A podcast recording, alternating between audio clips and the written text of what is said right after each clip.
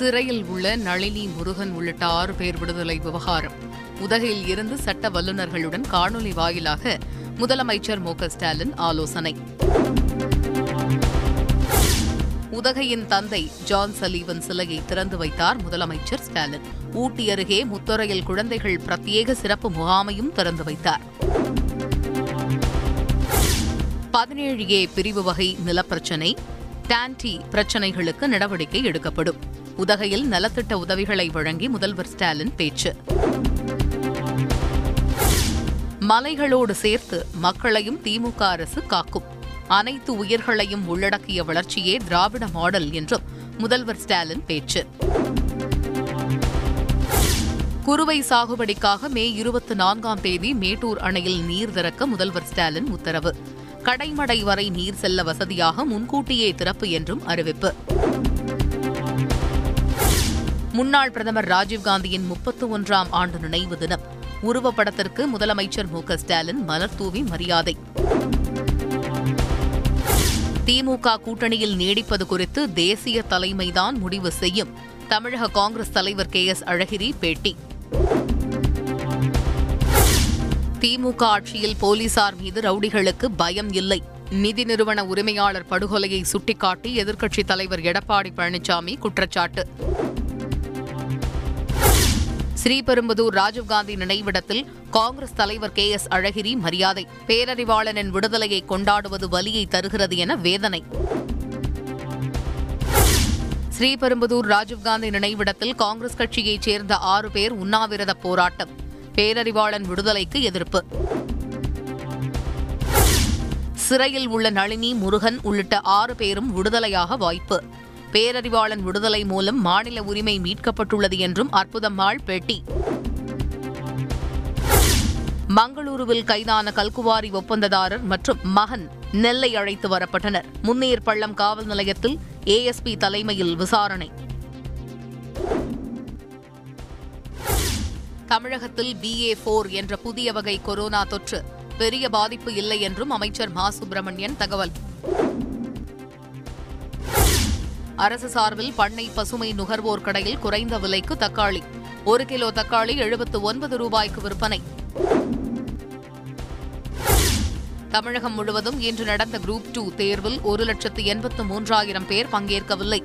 TNPSC தலைவர் தகவல்.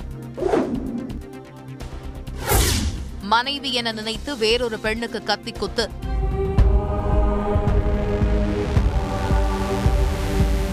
உயிரிழந்த அப்பாவி பெண் தாக்குதல் நடத்தியவர் கைது. மயிலாடுதுறை தருமபுரம் ஆதீன திருமணத்தில் பெருவிழா. தருமபுரம் ஆதீனம் நாற்காலி பல்லக்கில் எழுந்தருள சுமந்து சென்றனர் பக்தர்கள். ஆறுகளில் கழிவுநீரை கலக்கும் தொழிற்சாலைகள் மீது கடும் நடவடிக்கை பாயும். அமைச்சர் மெய்யநாதன் எச்சரிக்கை. அரசு பள்ளி மாணவர்களுக்கு ஸ்போக்கன் இங்கிலீஷ் பயிற்சி. தகுதி வாய்ந்த ஆசிரியர்களை கண்டறிய உத்தரவு.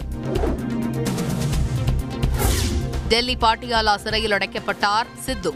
ஆயிரத்து தொள்ளாயிரத்து எண்பத்தி எட்டாம் ஆண்டில் நிகழ்ந்த கொலை வழக்கில் ஓராண்டு சிறை.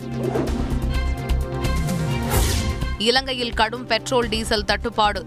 நீண்ட வரிசையில் காத்திருக்கும் பொதுமக்கள். ஆன்லைன் ரேபிட் செஸ் தொடரில் தமிழக இளம் செஸ் வீரர் பிரக்ஞானந்தா அசத்தல். சர்வதேச செஸ் சாம்பியன் கால்சனை இரண்டாவது முறையாக தோற்கடித்து சாதனை. நிறைவு பெறும் பிரதமர் மோடியின் எட்டு ஆண்டுகால ஆட்சி ஊரக பகுதிக்கு செல்லும் மத்திய அமைச்சர்கள். மத்திய அரசின் திட்டங்களை எடுத்துரைக்க ஏற்பாடு. பாஜகவிற்கு வாக்களிக்க விரும்பாத எழுபது சதவீத மக்களின் ஆதரவை பெற வேண்டும். எதிர்க்கட்சிகள் இணைந்து செயல்பட வேண்டும் என்றும் ராகுல் காந்தி வலியுறுத்தல். முன்னாள் பிரதமர் ராஜீவ்காந்தி நினைவு தினம். நினைவிடத்தில் சோனியா காந்தி பிரியங்கா காந்தி மரியாதை. இரக்கம் மற்றும் அன்பு கொண்டவர் மன்னிப்பு மற்றும் இரக்க குணத்தை கற்றுக் கொடுத்தவர். தந்தையின் பாசம் குறித்து ட்விட்டரில் நெகிழ்ந்த ராகுல் காந்தி.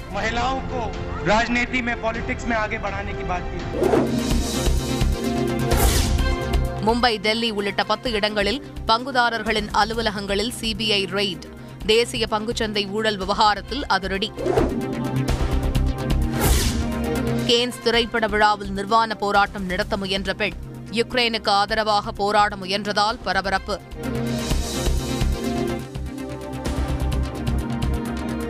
பெட்ரோல் மீதான கலால் வரி எட்டு ரூபாயும் டீசல் மீதான கலால் வரி ஆறு ரூபாயும் குறைப்பு.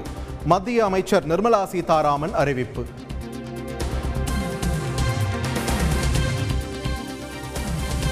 ஹரியானா முன்னாள் முதல்வர் ஓம் பிரகாஷ் சௌதாலா குற்றவாளி.